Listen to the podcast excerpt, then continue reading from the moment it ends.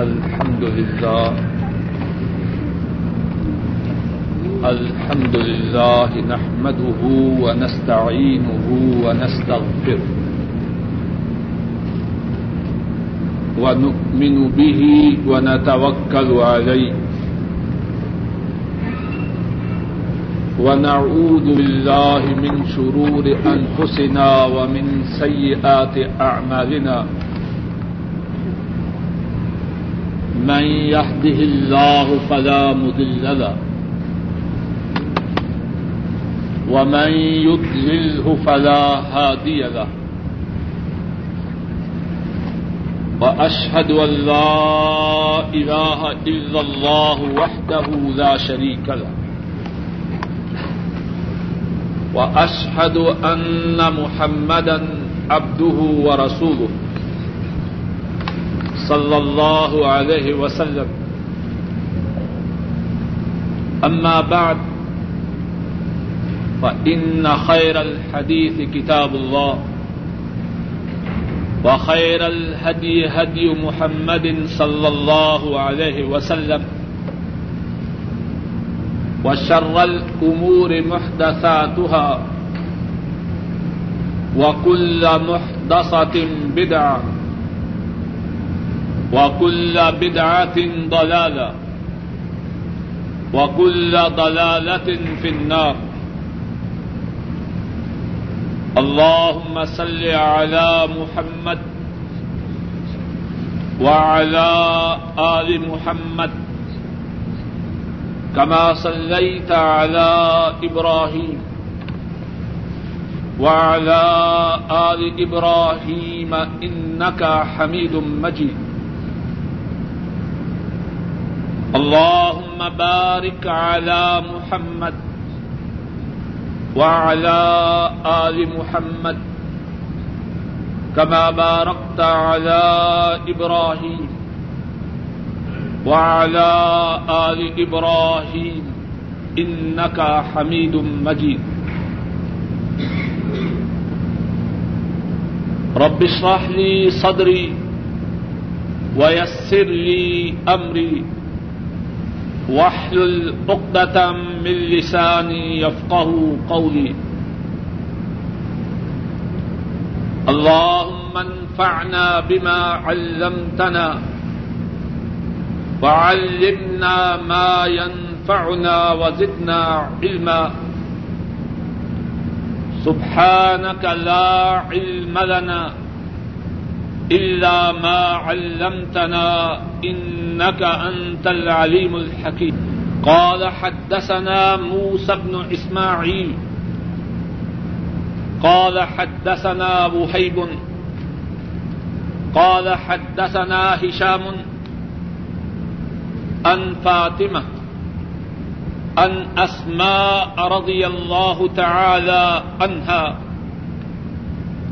قالت اتیت عائشہ رضی اللہ تعالی عنہا وہی تسلی فقلت ما شأن الناس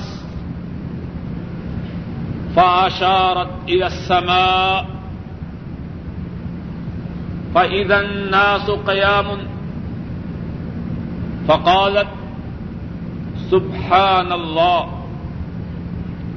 قل آية فأشارت برأسها أي نعم. فقمت حتى تجلاني الغش فجعلت أصب على رأسي الماء فحمد الله عز وجل النبي صلى الله عليه وسلم وأثنى عليه ثم قال ما من شيء لم أكن أريته إلا رأيته في مقامي حتى الجنة والنار. فَأُوحِيَ إِلَيَّ أَنَّكُمْ تُفْتَنُونَ فِي قُبُورِكُمْ مِثْلَ أَوْ قَرِيبٍ لَا أَدْرِي أَيَّ ذَلِكَ قَالَتْ أَسْمَاءُ مِنْ فِتْنَةِ الْمَسِيحِ الدَّجَّالِ يُقَالُ مَا عِلْمُكَ بِهَذَا الرَّجُلِ فَأَمَّا الْمُؤْمِنُ أَوِ الْمُوقِنُ لا أدري بأيهما قالت أسماء فيقول هو محمد رسول الله صلى الله عليه وسلم جاءنا بالبينات والهدى فأعجبنا واتبعنا هو محمد صلی اللہ علیہ وسلم ثلاثا فیقال نم صالحا قد علمنا ان كنت لموقنا به واما المنافق او المرتاب لا ادري اي ذلك قالت اسماء فيقول لا أدري سمعت الناس يقولون شيئا فقلته حضرت امام بخاری رحمہ اللہ بیان کرتے ہیں کہ ہم سے یہ حدیث موسیٰ بن اسماعیل نے بیان کی اور موسیٰ فرماتے ہیں ہم سے یہ حدیث وہیب نے بیان کی اور وہیب فرماتے ہیں ہم سے یہ حدیث ہشام نے بیان کی اور ہشام اس حدیث کو اپنی بیوی فاطمہ سے بیان فرماتے ہیں اور فاطمہ اس حدیث کو اپنی دادی محترمہ حضرت اسماء رضی اللہ تعالی عنہا ان سے بیان فرماتی حضرت اسماء فرماتی ہیں اتیت عائشہ میں عائشہ کے پاس آئی اتیاتی اس سے مراد آنا تو کم آتائی تو میں آئی عائشہ عائشہ کے پاس رضی اللہ تعالی عنہا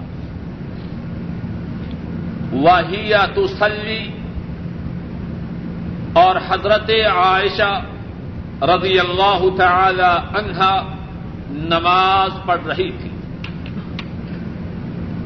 فقلت میں نے کہا ما شأن الناس لوگوں کی حالت کیا ہے شان اس سے مراد حالت کیفیت کنڈیشن لوگوں کی حالت کیا ہے فاشارت الی السماء حضرت عائشہ نے آسمان کی طرف اشارہ کیا فَإِذَا النَّاسُ قِيَامٌ لوگ قیام کی حالت میں تھے نماز میں کھڑے تھے فقالت حضرت عائشہ نے کہا سبحان اللہ اللہ پاک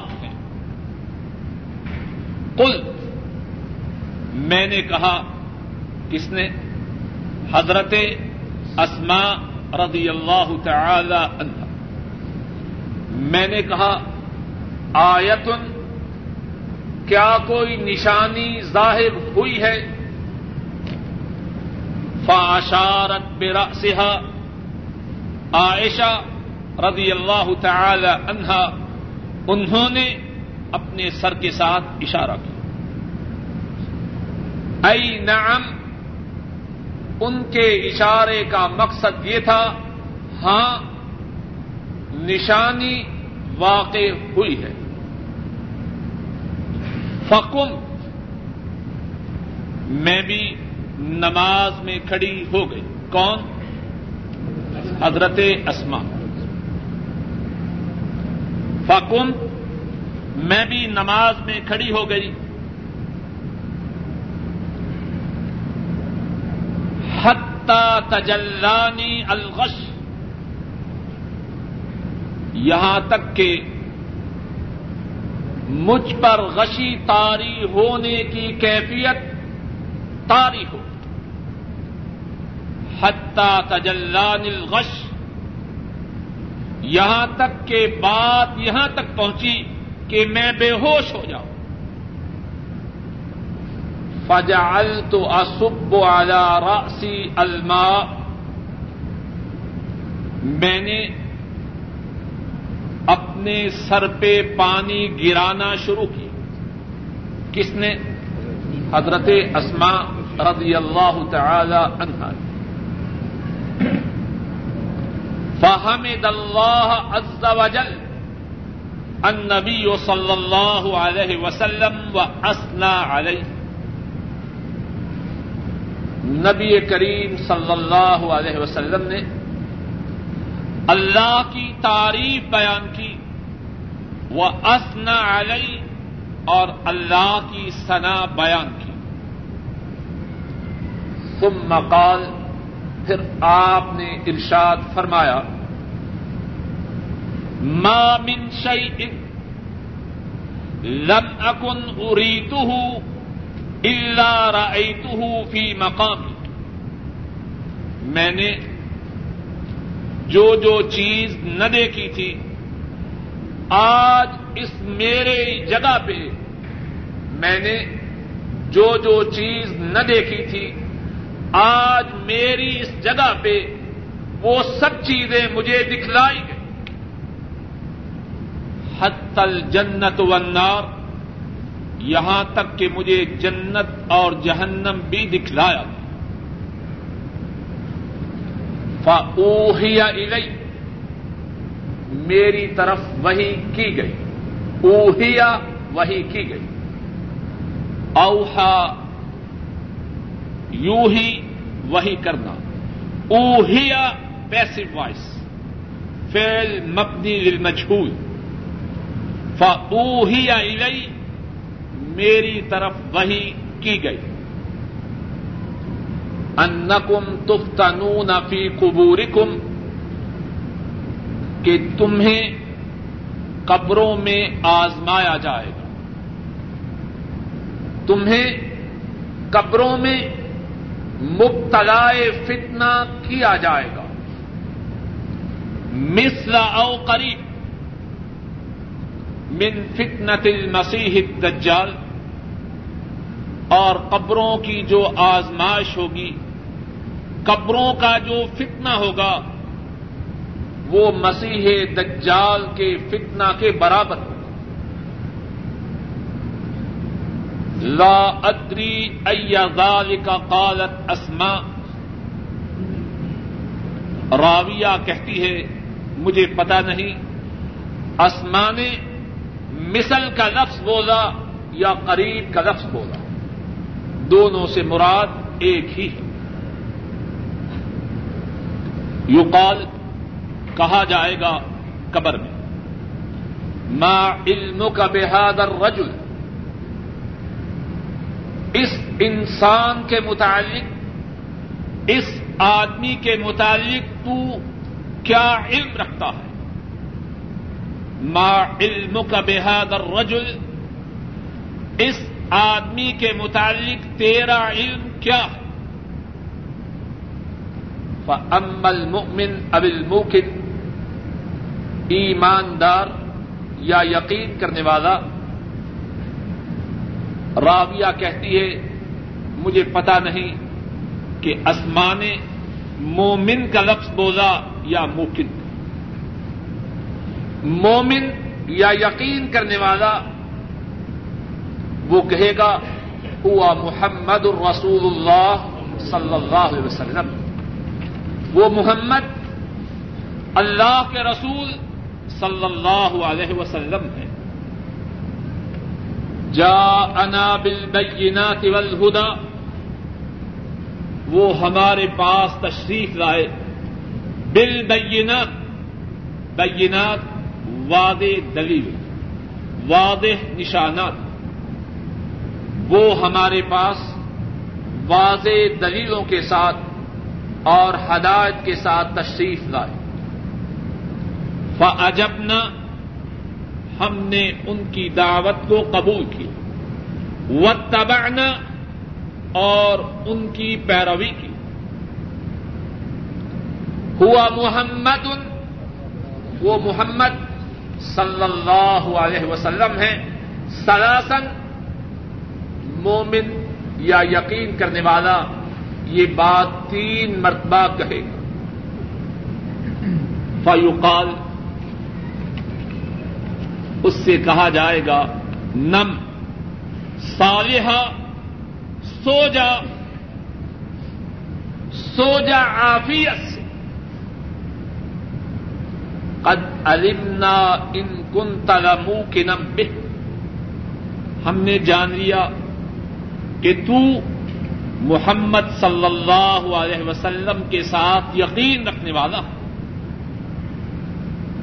وَأَمَّا الْمُنَافِقُ أَوِ الْمُرْتَابُ، لیکن جو منافق ہے، أَوِ الْمُرْتَابُ، یا شک کرنے والا، مرتاب شک کرنے والا. سورہ البقرہ کی ابتدا میں ہے لا ریب فیہ، ریب سے مراد شک، مرتاب شک کرنے والا.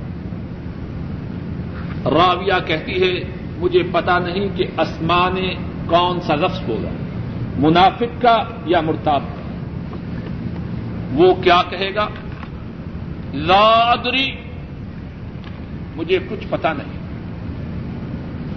محمد صلی اللہ علیہ وسلم کون ہیں، مجھے کچھ پتا نہیں. سمعت الناس یقولون، میں نے لوگوں کو بات کہتے ہوئے سنا. فَقُلْتُهُ، میں نے بھی وہ بات کہتے ہیں.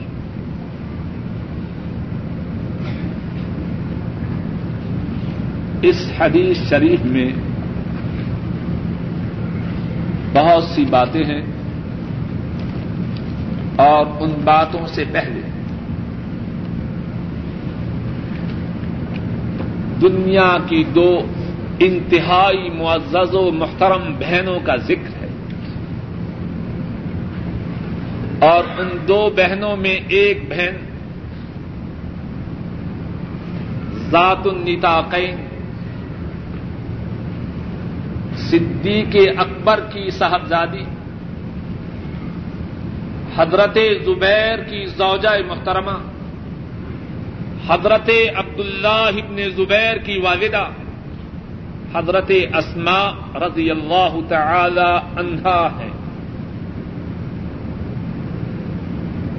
اس پاک باز، نیک طینت، انتہائی شجاع، انتہائی بہادر، انتہائی سخی عورت کے متعلق گزشتہ درس میں اللہ کی توفیق سے کچھ عرض کیا جا چکا ہے.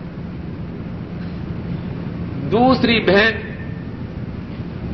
ام المؤمنین الطاہرہ الصدیقہ حضرت عائشہ رضی اللہ تعالی عنہا ہے.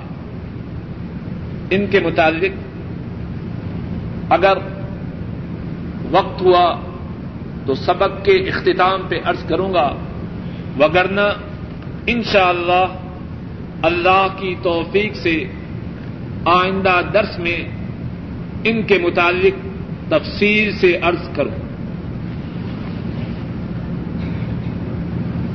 اب جو حدیث ہے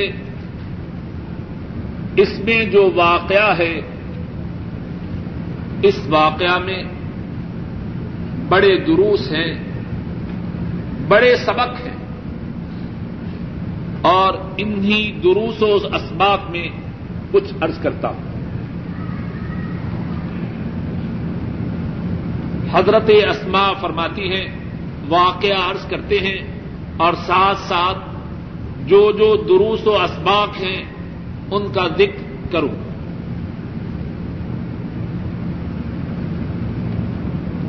حضرت اسماء رضی اللہ تعالی عنہا اپنی چھوٹی بہن عائشہ صدیقہ رضی اللہ تعالی عنہا ان کے پاس تشریف لاتی ہیں. حضرت عائشہ رضی اللہ تعالی عنہا نماز میں مشغول ہیں. حضرت اسماء آتے ہی سوال کرتی ہیں ما شأن الناس, لوگوں کو کیا ہوا؟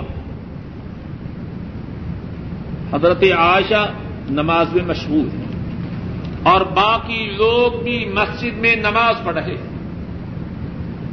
حضرت اسماء رضی اللہ تعالی عنہا ان سے سوال کرتی ہیں لوگ ان کو کیا ہوا؟ اس سے مسئلہ معلوم ہوا اگر کوئی شخص نماز میں کھڑا ہو اس سے کوئی بات دریافت کی جا سکتی ہے. بات سمجھ میں آئی کہ نہیں؟ حضرت عائشہ کیا کر رہی ہیں؟ نماز میں کھڑی ہیں. حضرت اسماء رضی اللہ تعالی عنہا تشریف لاتی ہیں. عام نماز کے اوقات میں وہ وقت ہے جس نماز کے لیے حضرت عائشہ کھڑی ہیں, باقی مسلمان کھڑے ہیں, وہ 5 نمازوں کے علاوہ نماز ہے. حضرت اسماء رضی اللہ تعالی عنہا باوجود اس بات کے کہ حضرت عائشہ نماز میں کھڑی ہیں ان سے سوال کر رہی ہیں لوگوں کو کیا ہو. کیا مسئلہ معلوم ہوا کہ اگر کوئی شخص نماز میں کھڑا ہو اس سے سوال کیا جا سکتا ہے. فَأَشَارَتْ إِلَى السَّمَاءِ. دوسرا مسئلہ یہ معلوم ہوتا ہے کہ جو کوئی نماز میں کھڑا ہو اس سے سوال کیا جائے کس طرح جواب دے؟ زبان سے بولے, نماز میں زبان سے بولنا جائز. حضرت عائشہ رضی اللہ تعالی عنہا انہوں نے آسمان کی طرف اشارہ کیا. دوسرا مسئلہ کیا معلوم ہوا؟ ذرا بات کو سمجھیے. ہمارے ہاں بعض لوگوں نے دین میں بڑی سختی پیدا کی, اپنی طرف سے بڑی پابندیاں عائد کی ہیں. اسلام کے لیے یہ بات درست نہیں ہے. اسلام میں جتنی باتیں ہیں اتنی ہی کافی ہیں. اپنی طرف سے بات بڑھانے کی کوئی ضرورت نہیں. اگر کوئی نماز میں ہو اس سے سوال کیا جائے. زبان سے بولنے کی اجازت نہیں لیکن اشارہ سے بات بتلانے کی اجازت ہے. حضرت عائشہ رضی اللہ تعالی عنہا انہوں نے آسمان کی طرف اشارہ کیا. فَإِذَا النَّاسُ قِيَامٌ. حضرت اسماء فرماتی ہیں سبھی لوگ نماز میں کھڑے. فَقَالَتْ سُبْحَانَ اللَّهِ. حضرت عائشہ فرماتی ہیں اور وہ نماز میں ہیں سبحان اللہ. قُلْ آیَةٌ. اسماء اب بات حضرت عائشہ بولی تو کچھ نہیں, ان کے اشارہ سے اور ان کے سبحان اللہ کہنے سے حضرت اسماء سمجھتی ہیں کہ کوئی نشانی ہے, کوئی خاص بات ہے. فرماتی ہیں آیتن, کوئی خاص نشانی ہے. فاشارت برأسها.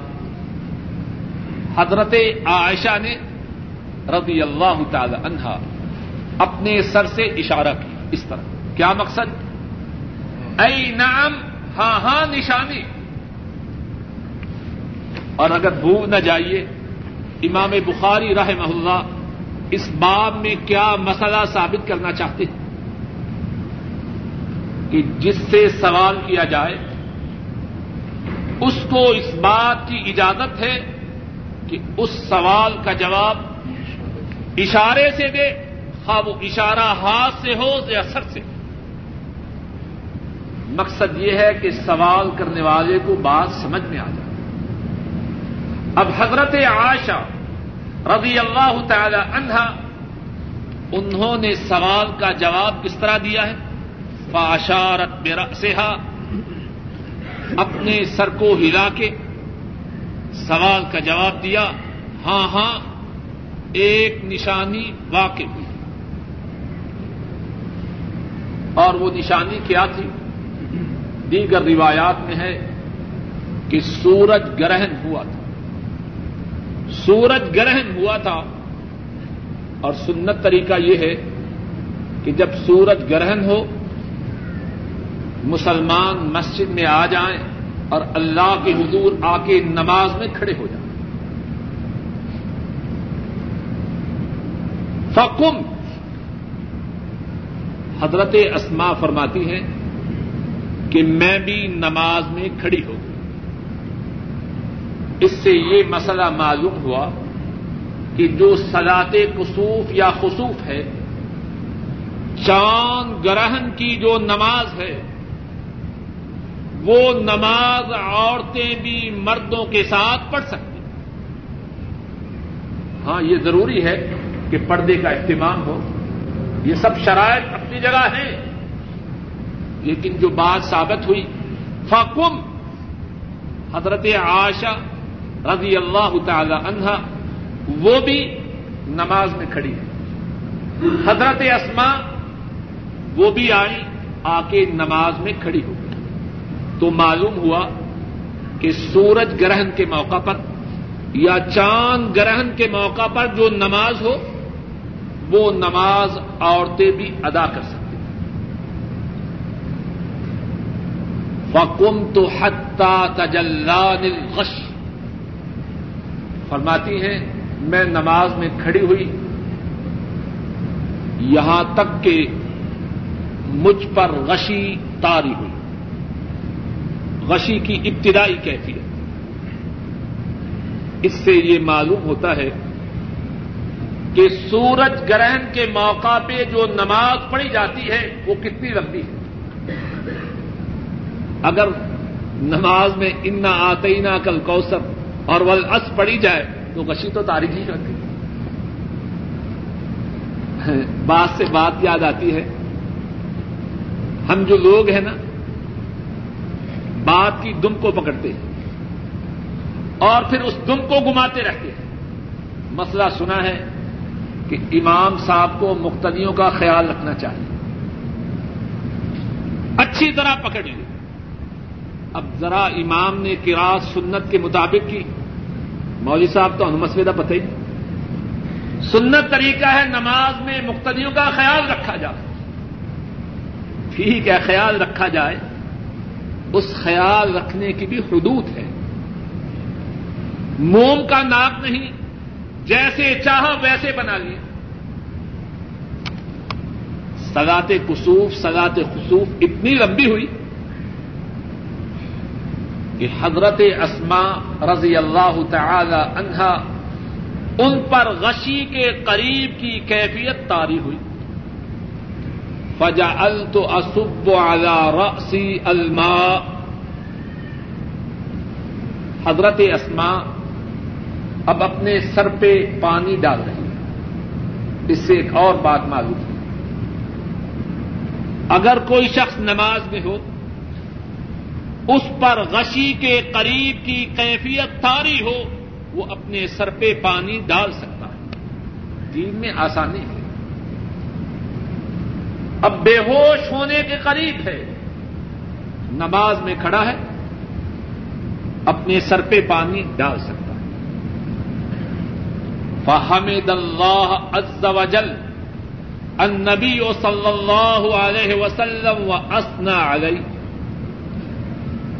رسول کریم صلی اللہ علیہ وسلم نماز سے فارغ ہوئے، اللہ کی حمد و ثنا کی۔ اس سے بات معلوم ہوئی کہ سنت طریقہ یہ ہے کہ جب صلاۃ کسوف یا صلاۃ خسوف پڑھی جائے، سورج گرہن کے موقع پر یا چاند گرہن کے موقع پر نماز پڑھی جائے، اس کے بعد سنت طریقہ یہ ہے کہ امام خطبہ دے۔ اور پھر ایک اور بات معلوم ہوئی کہ خطبہ دیتے ہوئے مسنون طریقہ یہ ہے کہ خطبہ شروع کرتے وقت اللہ کی مدح و ثنا کی جائے۔ رسول کریم صلی اللہ علیہ وسلم نے خطبہ کی ابتدا کس طرح کی؟ اللہ کی حمد و ثنا بیان کی، اور پھر فرمایا آج اس مقام پہ مجھے وہ سب چیزیں دکھلائی گئیں جو میں نے اس سے پہلے نہ دیکھی، یہاں تک کہ میں نے جنت اور دوزخ کو بھی دیکھا۔ اس سے معلوم ہوتا ہے رسول کریم صلی اللہ علیہ وسلم کا مقام و مرتبہ کتنا بلند ہے۔ زمین پہ کھڑے ہیں، نماز کی حالت میں ہیں، اللہ مالک الملک نے وہ نظارے کروائے جو آج تک نہ کیے، اور اسی مقام پہ کھڑے کھڑے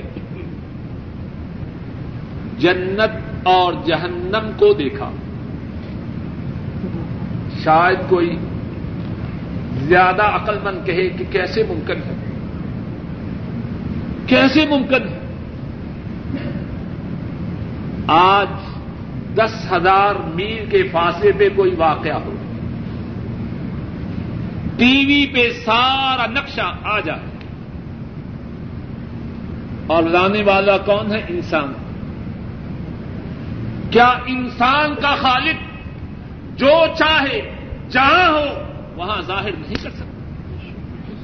اگر انسان اس بات کی طاقت رکھتا، 10,000 نہیں، اب کہتے ہیں نا چاند پہ گئے، کتنے ہزار میل دور ہے، اگر وہاں کی ساری کیفیت لوگ اپنے گھروں میں بیٹھے دیکھ سکتے ہیں، تو اللہ اس بات پہ قادر نہیں کہ اپنے حبیب صلی اللہ علیہ وسلم کو جنت اور جہنم دکھلا دے؟ اللہ کے لیے بہت آسان ہے۔ اور پھر فرمایا فَأُوحِيَ إِلَيَّ أَنَّكُمْ تُفْتَنُونَ فِي قُبُورِكُمْ، فرمایا مجھے یہ وحی کی گئی کہ قبروں میں تمہارا امتحان ہوگا، تمہاری ابتلاء و آزمائش ہوگی، اور وہ ابتلاء و آزمائش مسیح الدجال کی آزمائش کے قریب ہو۔ اس سے دو باتیں ثابت ہوئی۔ ایک بات یہ ثابت ہوئی کہ قبر میں امتحان ہے۔ اللہ مالک الملک مجھے اور آپ سب کو اس امتحان میں کامیاب و کامران کرے۔ اور دوسری بات یہ معلوم ہوئی کہ جو امتحانات آنے والے ہیں، جو آزمائشیں اور فتنے آنے والے ہیں، ان میں سے ایک فتنہ مسیح الدجال کا فتنہ ہے۔ اللہ ہم سب کو اس سے بھی محفوظ رکھے۔ ایک اور بات جو اسی مقام سے واضح ہے وہ یہ ہے، ذرا اپنی کتابوں پہ دیکھیے، مثل او قریب لا ادری ای ذالک قالت اسماء، راویہ کہتی ہے کہ حضرت اسماء نے یا مثل کا لفظ بولا یا قریب کا لفظ بولا۔ ذرا غور کیجیے اس بات پہ، حدیث کے روایت کرنے والی عورت کہتی ہے کہ حضرت اسماء رضی اللہ تعالی عنہ، انہوں نے جب مجھے یہ حدیث سنائی تو انہوں نے ان دو لفظوں میں سے ایک لفظ بولا، یا مثل کا یا قریب کا. آپ بتلائیے ان دونوں الفاظ کے معنی میں کوئی فرق ہے؟ تھوڑی بہت عربی تو آپ جانتے ہیں. مثل اور قریب دونوں لفظوں کا معنی قریباً قریباً ایک ہے، معمولی فرق ہو تو ہو، لیکن جو بات قابل غور ہے وہ یہ ہے کہ حدیث کو بیان کرنے والی عورت نے اس بات کو برداشت نہیں کیا کہ جس بات میں انہیں شک ہے وہ یقین سے بیان کریں. بعض بدنصیب لوگ احادیث پہ انتقاد، احادیث پہ اعتراض کرتے ہیں، کہتے ہیں بناوٹی باتیں. اب دیکھیے، دو لفظوں کے بارے میں شک ہے، اس بات کی پرواہ نہیں کی کہ سننے والا کہے گا کہ بات اچھی طرح یاد نہیں رکھے، اس بات کو برداشت کیا سننے والا جو کہے کہے، لیکن اللہ کے رسول صلی اللہ علیہ وسلم کی حدیث میں اپنی طرف سے غلط بات نہ کہا. صاف کہا مجھے یاد نہیں رہا، یا انہوں نے مثلا فرمایا یا قریبا فرمایا. یقال ما علمک بہذا الرجل، اس حدیث شریف سے یہ بھی معلوم ہوتا ہے کہ قبر میں جو سوالات ہوں گے ان میں سے ایک سوال حضرت محمد مصطفیٰ صلی اللہ علیہ وسلم کے متعلق ہو، اور وہ سوال یہ ہوگا، اس شخصیت کے متعلق تیرا علم کیا؟ مومن یا یقین کرنے والا، یہاں پھر وہی بات، روایت کرنے والی عورت کو شک ہے کہ مومن کا لفظ بولا یا مومن کا، اپنے شک کو اسی طرح بیان کیا جس طرح شک ہے. مومن یا یقین کرنے والا کہے گا محمد الرسول اللہ صلی اللہ علیہ وسلم، محمد اللہ کے رسول ہیں صلی اللہ علیہ وسلم. جاءنا بالبینات والہدی، وہ ہمارے پاس واضح دلیلیں اور ہدایت لے کے آئے. فعجبنا واتبعنا، ہم نے ان کی دعوت پہ لبیک کہا اور ان کی پیروی کی. ہوا محمد صلی اللہ علیہ وسلم، وہ محمد ہیں. 3 مرتبہ مومن، یہ بات ہے. اس حدیث سے یہ بات معلوم ہوئی کہ رسول کریم صلی اللہ علیہ وسلم کے متعلق قبر میں سوال کیا جائے اور مومن اس سوال کا یہ جواب دے. فَيُقَالُ نَمْ صَالِحًا، ایک بات معلوم یہ ہوئی کہ مومن جب صحیح جواب دے گا اسے آرام کی نیند سونے کا حکم دیا جائے، اور فرشتے کہیں گے ہم نے جان لیا کہ تیرا ان کے ساتھ یقین تھا. اللہ تعالی ہمیں بھی ان لوگوں میں بنائے جن کا ان کے ساتھ صحیح معنوں میں یقین تھا. اما المنافق والمرتاب، جو منافق یا شک کرنے والا ہو وہ کہے گا مجھے کچھ پتا نہیں، لوگوں کو کہتے ہوئے سنا، میں نے بھی کہا. اس حدیث سے یہ بھی معلوم ہوا کہ منافق اور شک کرنے والا اس سوال کے جواب میں کامیاب نہ ہو سکے. اللہ تعالی ہم سب کو مومن بنائے، منافق اور شک کرنے والا نہ بنائے. عبد المالی صاحب پڑھی حدیث.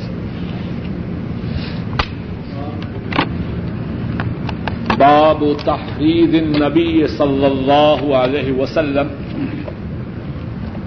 وفد عبد القیس علی ان یحفظ الایمان والعلم ويخبر من وراءه.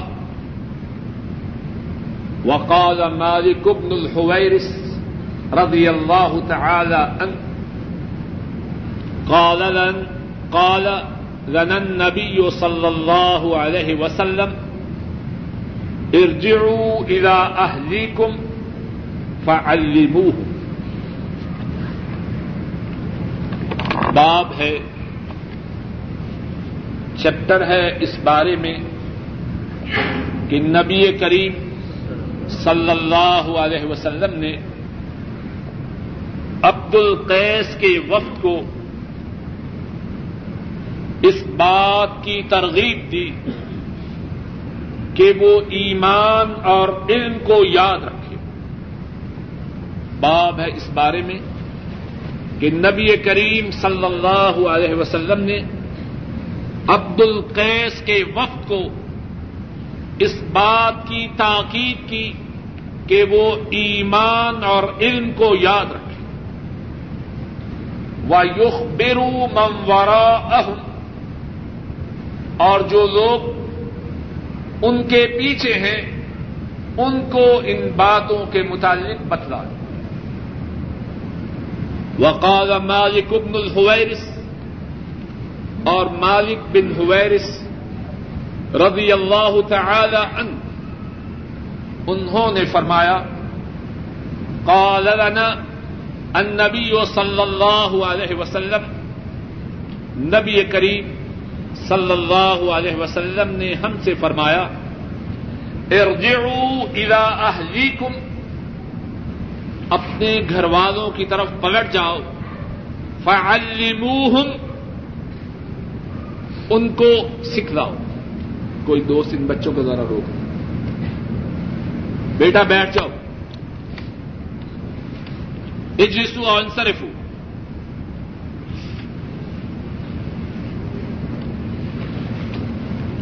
جیسا کہ معلوم ہے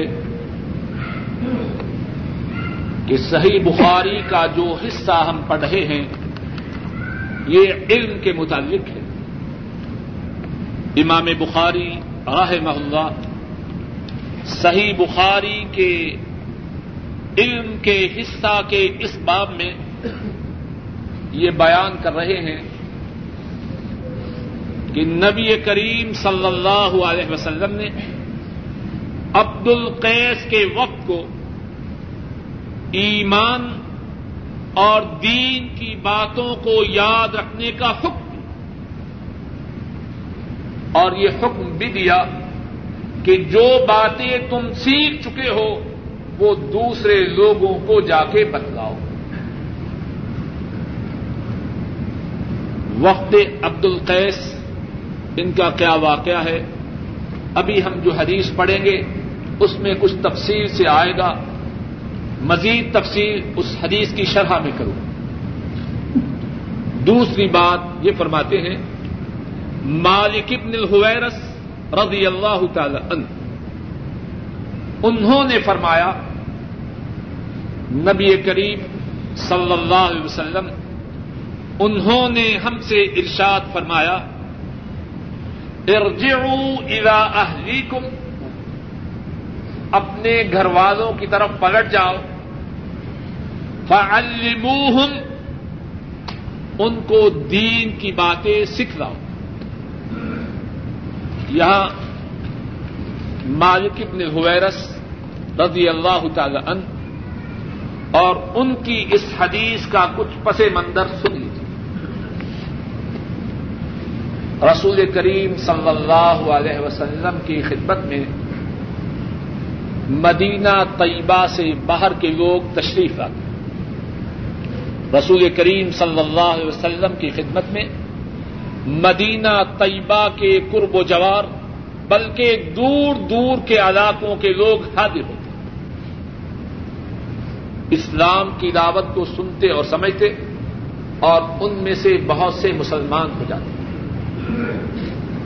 حضرت مالک بن الحویرث رضی اللہ تعالی عنہ، یہ اور ان کے کچھ نوجوان ساتھی، غالباً ان کی تعداد 6 تھی، چھ ساتھیوں کا گروپ رسول کریم صلی اللہ علیہ وسلم کی خدمت میں حاضر ہوا، اور چھ کے چھ نوجوان تھے، شباب تھے۔ حضرت صلی اللہ علیہ وسلم کی دعوت کو سنا سمجھا، دین کی باتیں سنی، اسلام کو قبول کی۔ قریباً 20 دن، ذرا بات توجہ سے سنو، 20 دن قریباً رسول کریم صلی اللہ علیہ وسلم کی صحبت میں بسر کی۔ ہم نوجوان تھے۔ حضرت مالک فرماتے ہیں رسول کریم صلی اللہ علیہ وسلم نے محسوس فرمایا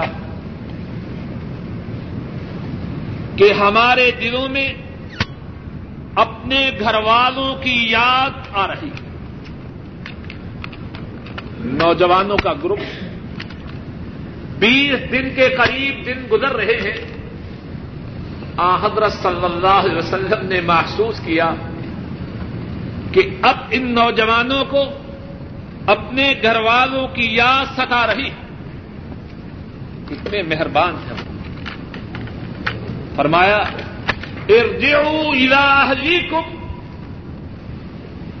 اب میرے پاس نہ رہو، اپنے گھر والوں کے پاس چلے جاؤ، اتنے مہربان تھے۔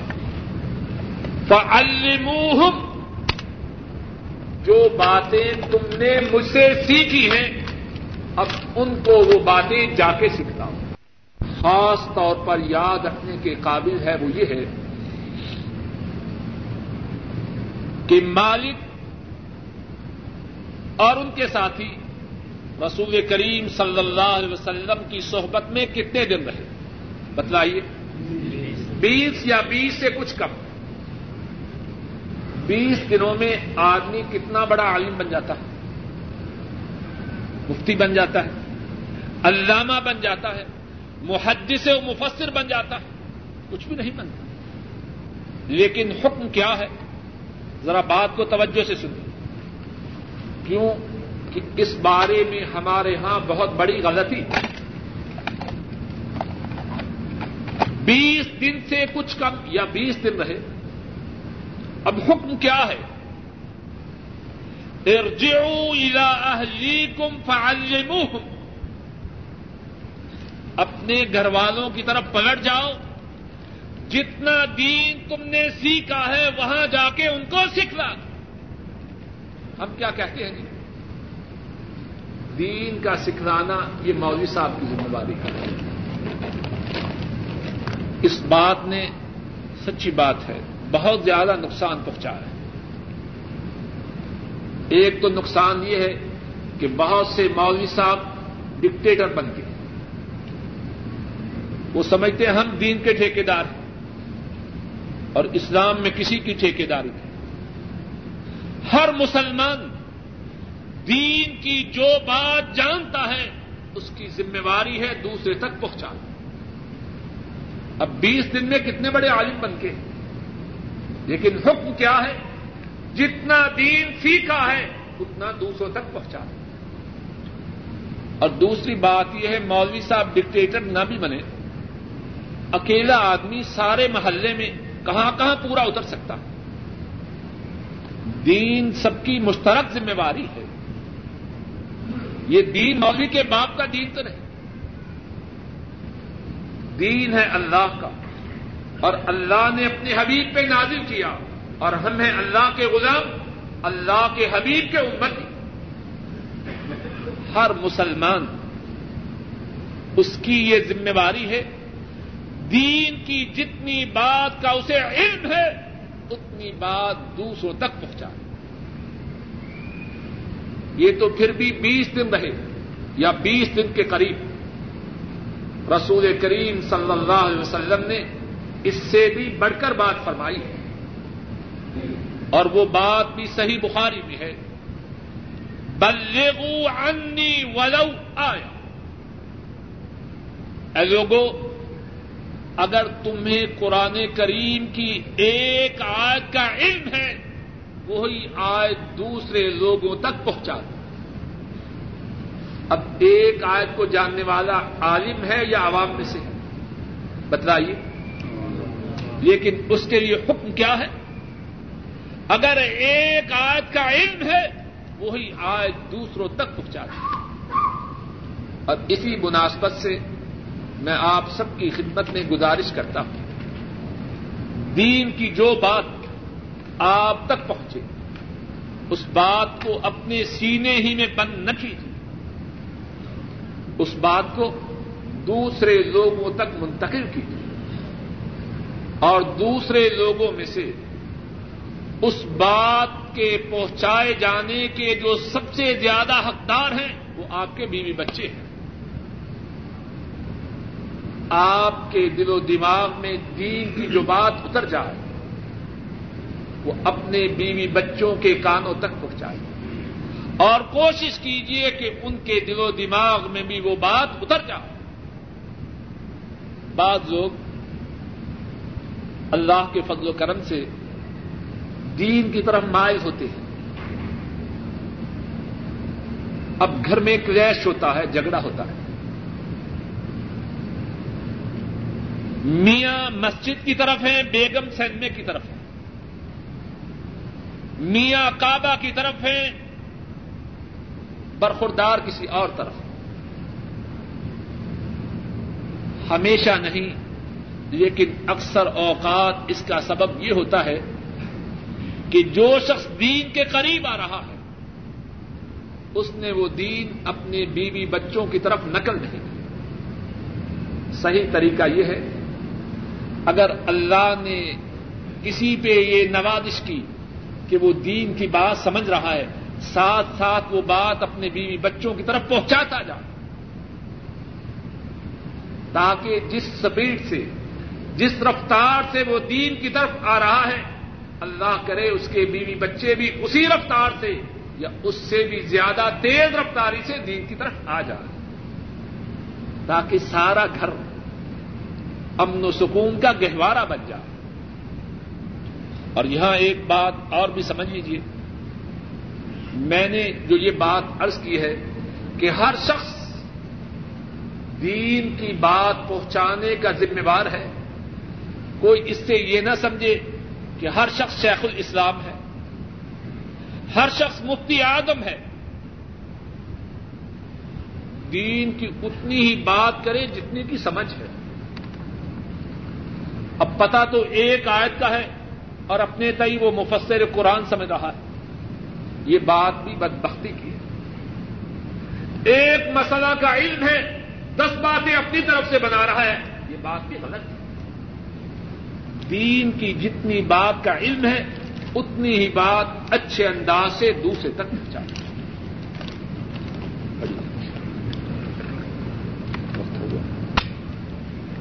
اسی پہ اتفاق ملک سے دعا ہے ہم سب کو اس بات کی توفیق عطا فرمائے کہ دین کی جو بات ہم جانیں صحیح طریقوں سے دوسروں تک پہنچائے. اللہ مالک الملک ہم سب کے تمام گناہوں کو معاف فرمائے, ہماری پریشانیوں کو دور فرمائے, ہماری نیک حاجات کو پورا فرمائے, سب بے روزگاروں کو رزق حلال عطا فرمائے, ہمارے ماں باپ پہ رحم فرمائے, ہمارے ماں باپ کی پریشانیوں کو دور فرمائے. جن کے ماں باپ فوت ہو چکے ہیں اللہ ان کے گناہوں کو معاف فرمائے. اللہ مالک الملک اپنے فضل و کرم سے ہمارے گھروں میں خیر و برکات نازل فرمائے, ہمارے گھروں میں دین کو جاری و ساری فرمائے. اللہ ساری دنیا کے مسلمانوں کی مدد فرمائے, افغانستان کے مجاہدین کی مدد فرمائے, فلسطین کے مسلمانوں کی مدد فرمائے, تمام کائنات کے مسلمانوں کی مدد فرمائے. آخر دعوانا ان الحمدللہ رب العالمین. ہے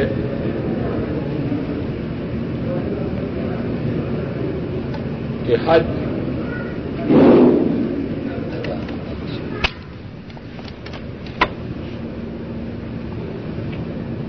حج یا عمرہ کے بعد بعضوں کو منڈوانے اور کٹوانے کا جو حکم ہے اس میں کٹوانے کی کیفیت کیا ہے؟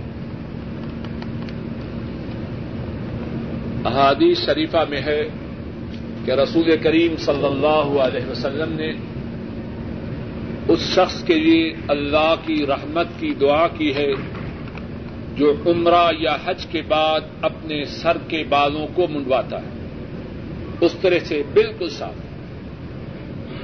چوتھی مرتبہ رسول کریم صلی اللہ علیہ وسلم نے اس کے لیے بھی دعا کی ہے جو اپنے سر کے بالوں کو کٹواتا ہے. اب سوال یہ ہے کہ سر کے بالوں کو کٹوانا کس طرح ہے؟ بعض لوگ ان کا طریقہ یہ ہوتا ہے وہاں بچے ہوتے ہیں ان سے کینچی ہوئی دو چار بال ادھر سے دو چار بال ادھر سے دو چار بال ادھر سے اور ماشاء اللہ عمرہ مکمل. ایسا کرنا درست نہیں. سر کے بالوں کا کٹوانا یہ ہے کہ سر کے سارے بالوں کو ابتدا سے لے کر انتہا تک ہلکا کروایا جائے. سارے سر کے بالوں کو ہلکا کروایا جائے. مردوں کے لیے سر کے بالوں کے کٹوانے کا یہ مسئلہ. اور یہاں بات سے بات یاد آتی ہے عورتوں کے بالوں کے کٹوانے کا مسئلہ بھی ہے. عورتوں کے بالوں کے کٹوانے کا مسئلہ یہ ہے کہ وہ اپنے سر کی ساری مینڈیوں میں سے پور کے برابر نیچے سے بالوں کو کٹوائیں. اور یہاں یہ بات بھی ایک سن لیجیے. ہماری بعض بہنیں اور مائیں وہی مروا کے مقام پر اپنے بالوں کو نکالتی ہیں اور کٹوانا شروع کرتی ہیں یا کاٹنا شروع کرتی ہیں. انتہائی بے غیرتی کی بات ہے. مسلمان عورت اس کے لیے یہ بات درست نہیں کہ وہ غیر محرم مردوں کے سامنے اپنے بالوں کو ننگا کرے. اتنی جلدی کون سی ہے؟ گھر جائے جہاں ٹھہری ہے وہاں جا کے اطمینان اور پردے میں اپنے بالوں کو کاٹ لے. اب اسی مقام پر سارے مردوں کے سامنے مروا پہ کھڑے ہو کے بالوں کو ننگا کرنا اور کاٹنا یہ بات انتہائی غلط ہے. ایک سوال یہ ہے کہ اگر کوئی شخص ریاض سے جدہ جانا چاہتا ہے اور اسے مکہ شریف بھی جانا ہے تو وہ عمرہ کا احرام کہاں سے باندھے؟ ریاض سے براستہ جدہ مکہ شریف جانے والا عمرہ کا احرام کہاں سے باندھے؟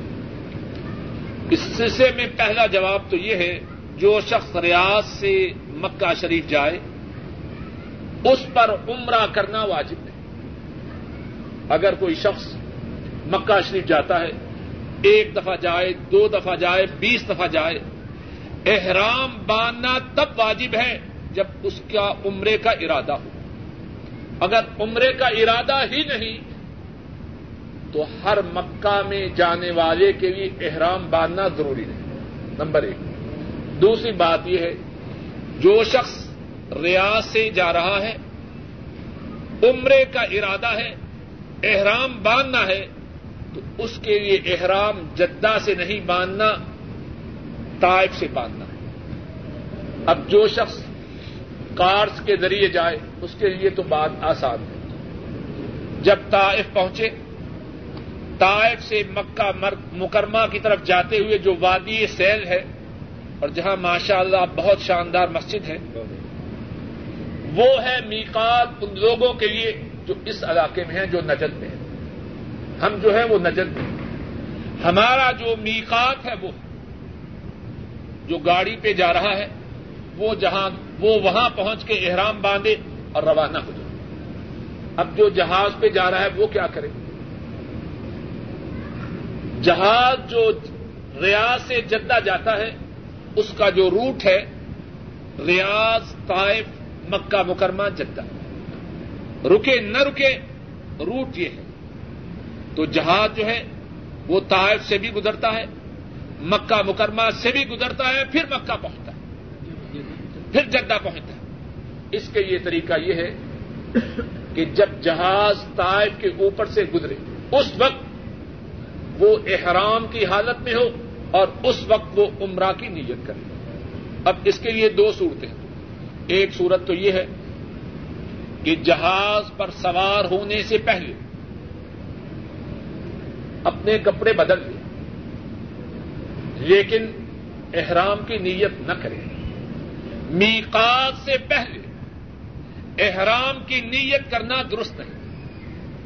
رسول کریم صلی اللہ علیہ وسلم نے جو حد مقرر کی ہے نہ اس سے آگے بڑھنا ہے نہ پیچھے ہٹنا ہے. نیت نہ کریں. جب جہاز طائف پہ پہنچے تو جہاز والے اعلان کرتے ہیں, اور اگر اعلان نہ بھی کرے پہلے سے کہہ دے کہ جب طائف پہنچی ہے تو اعلان کر دیجیے.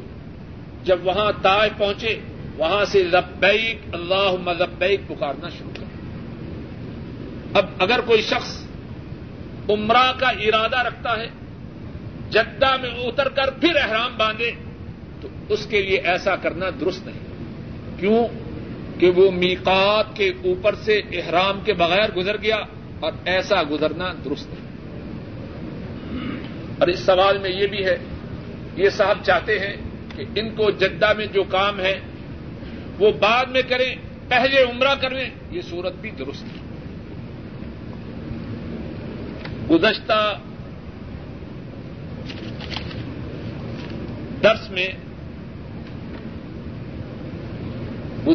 درس میں ایک سوال یہ تھا کہ وتر کس طرح ادا کیے جائیں. وتر اگر ایک پڑھنا ہو آسان طریقہ ہے, ایک رکعت پڑھے,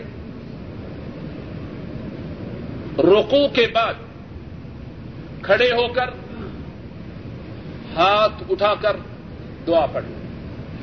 رسول کریم صلی اللہ علیہ وسلم نے اپنے نواسے حضرت حسن رضی اللہ تعالی عنہ ان سے فرمایا کہ جب وتر میں ہو تو آخری رکعت میں سجدہ سے پہلے یہ دعا پڑھو, اللہم اہدنی فی من ہدیت وعافنی فی من عافیت وتولنی فی من تولیت وبارک لی فیما اعطیت وقنی شر ما قضیت فانک تقضی ولا یقضی علیک انہ لا یذل من والیت ولا یعز من عادیت تبارکت ربنا وتعالیت نستغفرک ونتوب الیک. اور کتنی پیاری ہے یہ دعا, اللہم اہدنی فی من ہدیت, اے اللہ جن کی آپ نے رہنمائی فرمائی ہے مجھے بھی انہی میں سے بنا. اللہم اہدنی فی من ہدیت وعافنی فی من عافیت, اور اے اللہ جن کو آپ نے عافیت دی ہے مجھے بھی انہی میں سے بنا. وقنی شر ما قضیت, آپ نے جو فیصلہ فرمایا ہے اس کی جو برائی ہے آپ ہی مجھے اس سے بچا لیجیے. فَإِنَّكَ تَقْضِي وَلَا يُقْضَى عَلَيْكَ, اے اللہ آپ کا فیصلہ سب پہ چلتا ہے اور آپ پر کسی کا فیصلہ نہیں چلتا.